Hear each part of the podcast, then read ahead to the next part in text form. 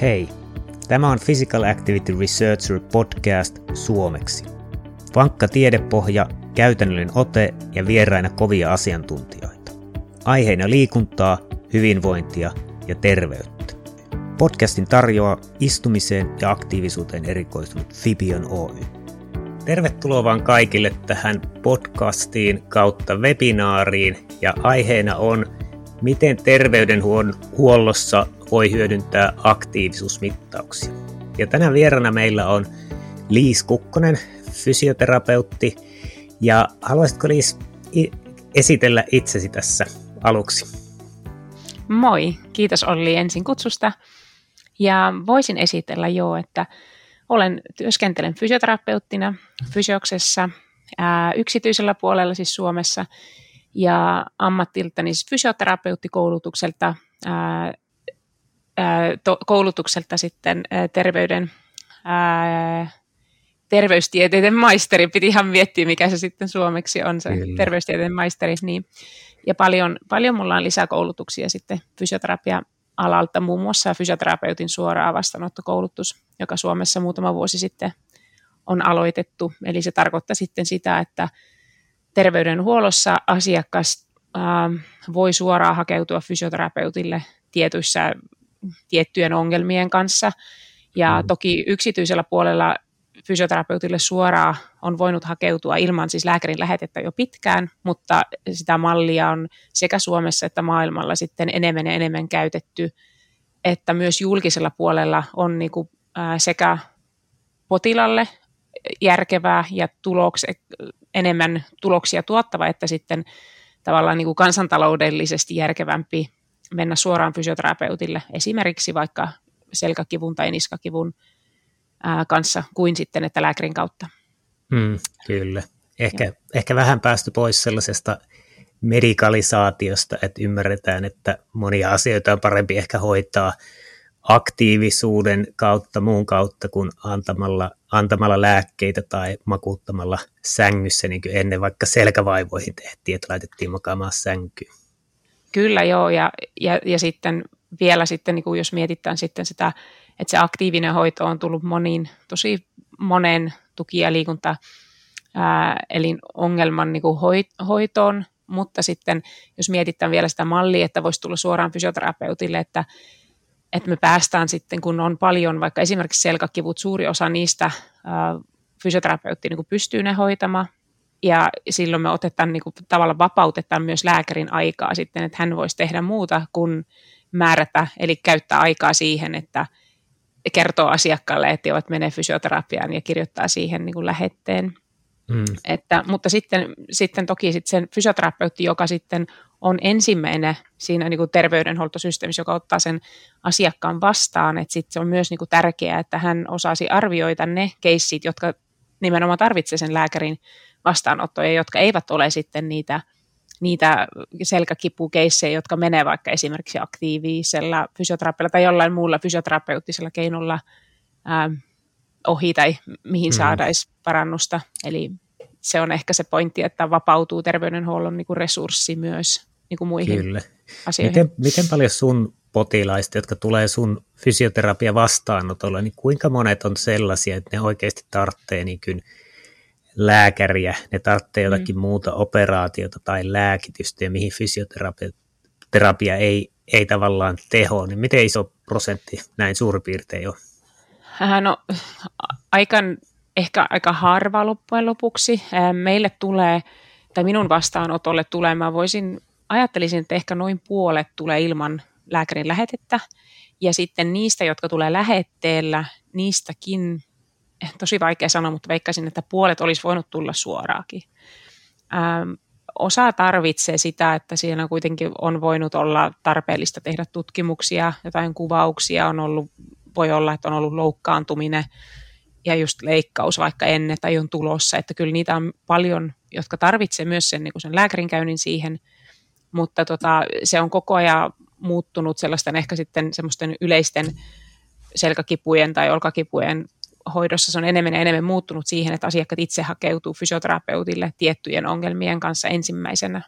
Kyllä. En tiedä, vastasiko kysymykseen. Joo, kyllä, ehdottomasti. Eli suurimpaa osaan fysioterapia auttaa, jos tehdään, tehdään oikeita asioita. Mitenkäs jos jatketaan tuossa alaselkävaivoissa esimerkiksi, niin fysioterapiassa tehdään tiettyjä harjoitteita, voi, mm. olla, voi olla tiettyjä hoitomenetelmiä, ja sitten tavallaan isona tekijänä on myös niin kuin se arkiaktiivisuus. Et esimerkiksi on todettu, että kävely tekee hyvää selän välilevyjen aineenvaihdunnan, niin juoksu etenkin, koska siinä tulee vähän isompia, isompia voimia, niin miten sä näet sen tavallaan roolin, sen ajan sen fysioterapeutin kanssa ja sitten sen ajan ilman fysioterapeuttia, mitkä, mitkä niiden roolit on, vaikka selkävaivoissa?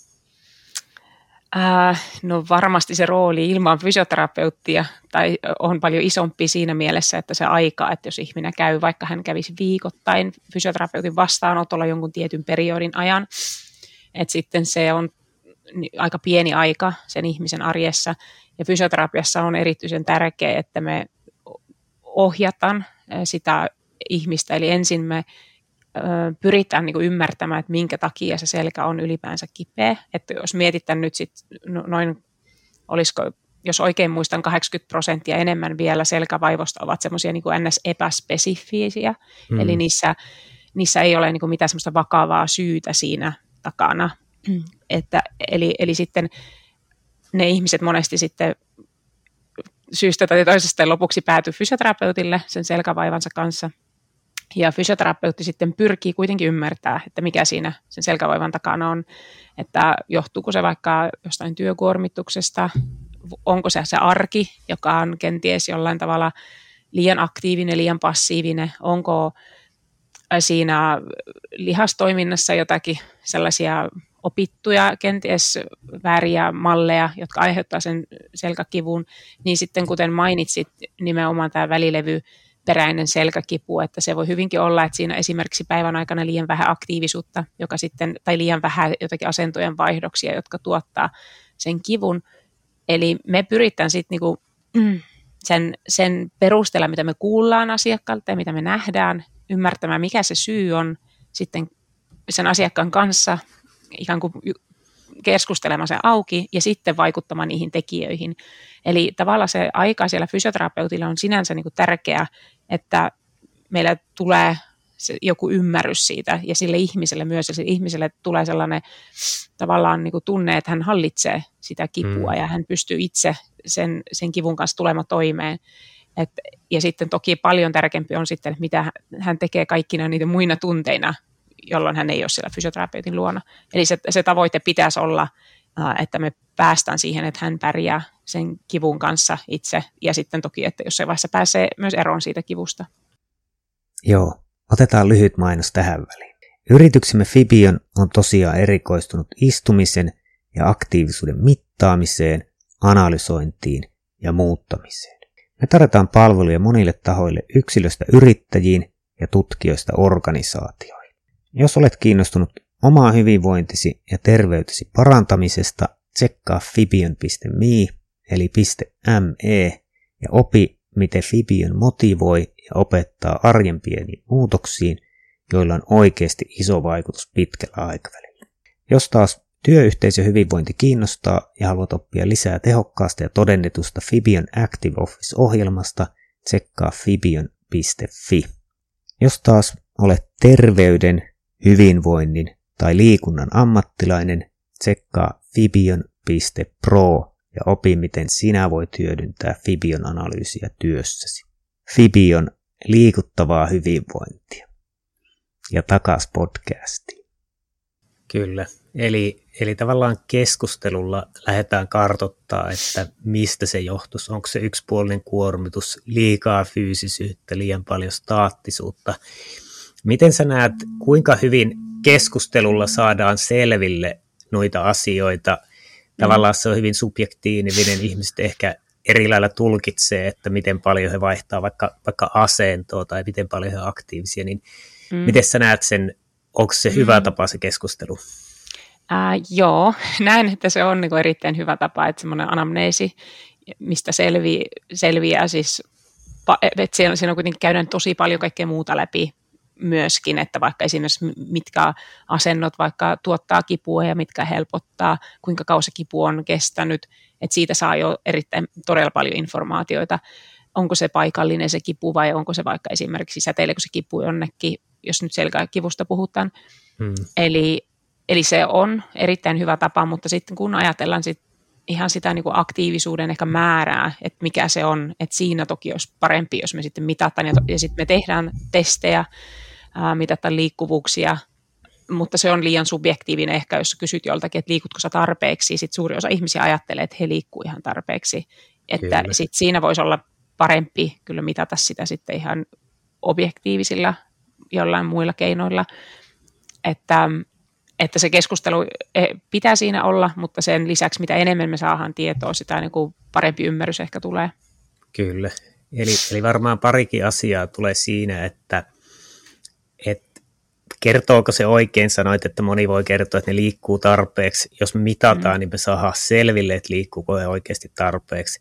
Ja sitten tavallaan se, että jos meillä on tulossa seuraava mittaus, niin me tiedetään, että – muuttuko se, ja ihminen mm. ei voi itse keksiä sitä tulosta, että se kertoo sulle, että joo, on mä nyt liikkunut paljon enemmän, mm. mutta oikeasti tavallaan, jos me mitataan se, niin sitten pitäisi mm. oikeastikin liikkua enemmän. Niin miten sä näet tavallaan sen käyttäytymisen muutosaspektin, mm. jos ihmisillä on vaikka selkä kipeänä, se on aika iso ongelma elämässä, niin mm.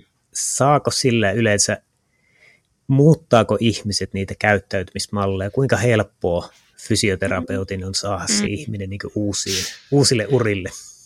Äh, vähän riippuu, että kyllä monet ihmiset, kun tavallaan kun he tulee mm, sinne fysioterapeutin vastaanotolle, ehkä mä en tiedä, onko siinä eroa, voi ehkä olla, että ajattelen, että sitten kun, kun meidän vastaanotolle jo ihminen tulee, hän on suhteellisen niin kuin motivoitunut tekemään jotakin sillä mm. asialle. Ähm, ja, ja silloin se, sit se riippuu tosi paljon ihmisistä, että on ihmisiä, jotka muuttaa ja, ja sitten toiset taas ehkä vähän odottaa, että se fysioterapeutti sitten jo, jollain tavalla tekisi sen, paran, he, miten se tekisi sen, sen työn heidän puolesta, mutta se, se suhtautuminen vähenee koko ajan kyllä, että, että nykyisin musta tuntuu, että ihmisillä alkaa olla täällä Suomessa ainakin aika hyvä käsitys siitä, että että loppujen lopuksi ne muutokset siinä varsinkin käyttäytymisessä pitää itse tehdä. Ähm, eli vähän semmoinen 50-50, että on, on osa porukkaa, jotka tarvii enemmän motivaatiota ja osa eivät välttämättä sitten niin kuin syystä tai toisesta teekään mitään muutoksia. Ja sitten se onkin sitten, että ehkä se haaste, että miten sitten saataisiin muuttamaan niiden ihmisten käytöstä, ää, jotka, on, jotka eivät ole niin helposti ehkä hakeutumassa uusien käyttäytymismallien äärelle. Että mm. siinä, siinä meillä on niin kuin iso semmoinen paikka, missä pitäisi jollain tavalla parantaa sitä toimintaa, niin kuin meidän Kyllä. oma toiminta myös. Kyllä. Ja miten sä näet tavallaan sen roolin, että yleensähän on vuosikymmeniä puhuttu kuntoliikunnasta, mikä mm. on aika helppo tavallaan ihmisen muistaa, että no kävinkö mä eilessä vaikka lenkillä, niin se muistaa, mm. että kävinkö mä siellä. Sä muistat ehkä viikon taaksepäin päin aika suht helposti.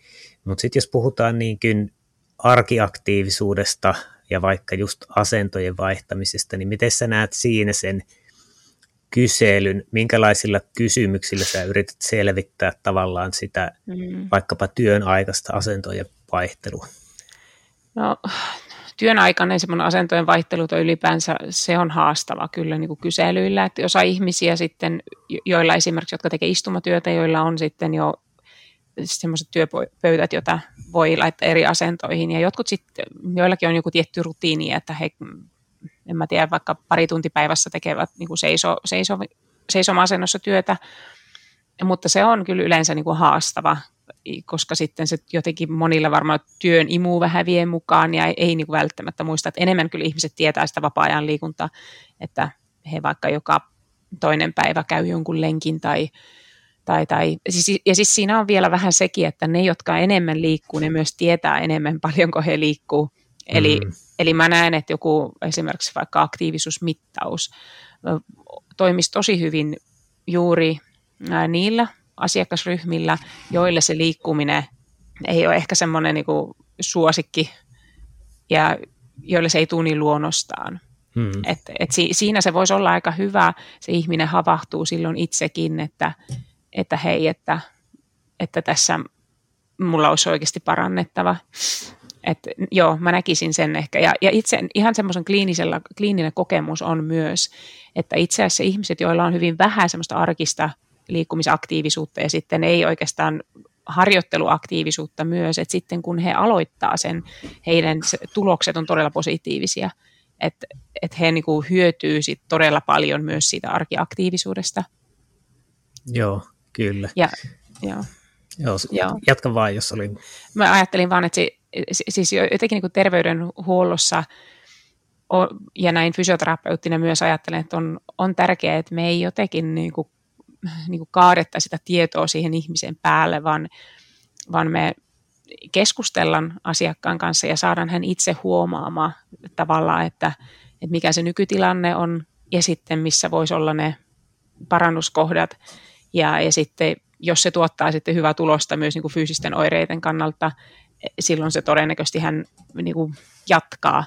Et me monesti tullaan niin erilaisista lähtökohdista, että vaikka fysioterapeutti voi olla sellainen liikun, into, intoliikkuja ja liikkuu tiedätkö, kuusi kertaa viikossa ja viikonloppuna käy puolimaratonilla, mutta se asiakas siinä voi olla, että hänen mielestä joku viisi kilometriä on ihan kauhea ajatus. Eli sitten jos sä niin kerrot sille asiakkaalle, että sinun pitäisi joka päivä vaikka käytä treenaamassa, se on niin, kuin niin mm. tuntuu hänestä niin iso askel, että se jää niin kuin siihen, että sen takia olisi niin kuin todella tärkeä päästä näkemään, että mikä se, mikä se asiakkaan niin kuin tilanne tällä hetkellä on, niin siihen se mittaus on hyvä. Et mm. Silloin sä osaat asettaa myös jotkut järkevät tavoitteet sille asiakkaalle, mitä olisi niin mahdollista saavuttaa. Et se on ihan yhtä lailla, että vaikka mäkin olen suhteellisen aktiivisesti liikkuva, mutta jos mun nyt pitäisi niin kuin kuukauden päästä johonkin täystriatlonille ilmoittautua, kyllä se musta olisi niin kuin aika kohtuuton jotenkin, niin kuin, että, että sitä, sitä pitäisi aina niin kuin suhteuttaa, että mikä on mahdollista just siinä hetke, hetkessä. Kyllä, eli, eli mainitsin tosiaan, että inaktiivisimmille henkilöille se voisi olla kaikkein hyödyllisin, koska he ei, mm. he ei niin tiedosta yhtä hyvin, he ei tiedä ehkä, ehkä niitä hyötyjä. Ja sitten sanoit tosiaan, että siinä keskustelun kautta ja silleen, että ihmiset itse oivalta sen, että tämä on tilanne. Mitenkäs se vaikka inaktiivisten ihmisten kanssa, että jos sä kysyt, että no liikut sä tarpeeksi, niin kertoo, että liikun, no istut sä mm. paljon, en istu, mutta silti niin kuin ei ehkä, ehkä usko, miten siinä, voiko siinä saada ihmisen oivaltamaan itse, jos se tavallaan niin kuin uskottelee mm. itselleenkin, että, että kaikki, kaikki on hyvin, vaikkei ne oiskaan? Tot, mm, no, tämä on vaikea kysymys, että osa ihmisiä, jotka eivät niin kuin, ole aktiivisia fyysisesti, he tiedostaa sen ihan hyvin, että he eivät, niin kuin, tavallaan heillä ei ole sellaista väärää kuvitelmaa, että kyllä mä liikun, mutta sitten mm. osalla, ehkä, osalla on ehkä semmoinen käsitys, että mä liikun niin kuin, työpaikalla paljon, ää, vaikka sitten kun vaikka tehdään mittaus, sit sitä liikkumista ei olekaan ollenkaan niin paljon kuin mitä olisi ehkä etukäteen ajatellut. Ähm, että et joo, se, siinä, siinä sitten kun sulla on semmoiset niin konkreettiset tulokset, se on helpompi se ihminen. Ja sitten varsinkin kun se näkee, että, että miten se niin kuin päivän aikana jakautuu. Ja sitten ihmisillä voi olla semmoisia, joskus monet ajattelee, että ne on sitten viikonloppuisin tosi aktiivisia, mutta sitten kun me tehdään ne, niitä mittauksia, se ei välttämättä ihan pidä paikkaa. Että sulla mm. itsellä varmaan siitä vielä paljon enemmän tietoa, mutta mutta joo, kyllä ne, siis, ne mittaustulokset sitten, sitten ni, ni, niitä vastaan on tosi vaikea sitten enää niin kuin väitellä. Kyllä. M- ja, mutta, mutta joo. Joo, joo ja voisiko olla, että tavallaan se laittaa ammattilaisen kautta fysioterapeutin helpompaa asiaa, kun te katsotte niin aktiivisuusraporttia ja se näyttää, mm. että ne arvot on matalemmat, kun että mm. jos sä niin sun pitää tavallaan kertoa, että et sä liiku, se on enemmän niin kuin, että uskot sen toisen argumentteja, että se että tavallaan niin se objektiivinen data, se on ehkä asettaa sen ammattilaisen helpompaan tilanteeseen, kun voi vaan sanoa, että kyllä tämä nyt näyttää tältä tässä raportissa. Mm. Joo, joo totta, ky- kyllä, kyllä näin. Et tietysti mietin, se, se just niin kuin se antaa ehkä semmoisen, mä, mä jotenkin niin kuin ajattelen, että yleensä periaatteessa niin kuin ei ole syytä olla jotenkin niin kuin uskomatta asiakkaita, että he mm. kyllä yleensä niin kuin kertoo sen ää, niin kuin totuuteen, mutta sitten just se, se on niin erilainen, se, se on niin sub, ei subjektiivinen, mutta suhteellinen Mm. Tavallaan just se, että jos joku niin kuin sanoo, että kyllä mä niin kuin aika paljon, se voi myös käydä toisinpäin, että on ihmisiä, joilla on rasitusvammoja ja he, niin kuin, heillä on jotenkin niin kuin hämärtynyt sitten se, että pitäisi myös palautua välillä.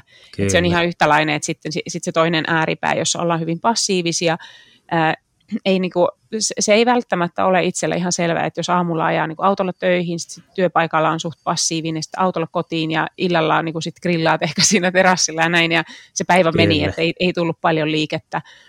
Että et se siinä mielessä jo laittaa sen terapeutin vähän, että sulla on helpompi niinku arvioida sitä tilannetta. Kyllä. Kyllä, joo. joo. Ja tavallaan tuosta suhteellisesta, niin yllättävän paljon on ihmisiä, joilla on esimerkiksi ylipainoa, ja he tavallaan hyvin vahvasti itse uskovat, että he liikkuu tosi paljon mm. ja syö ihan älyttömän vähän.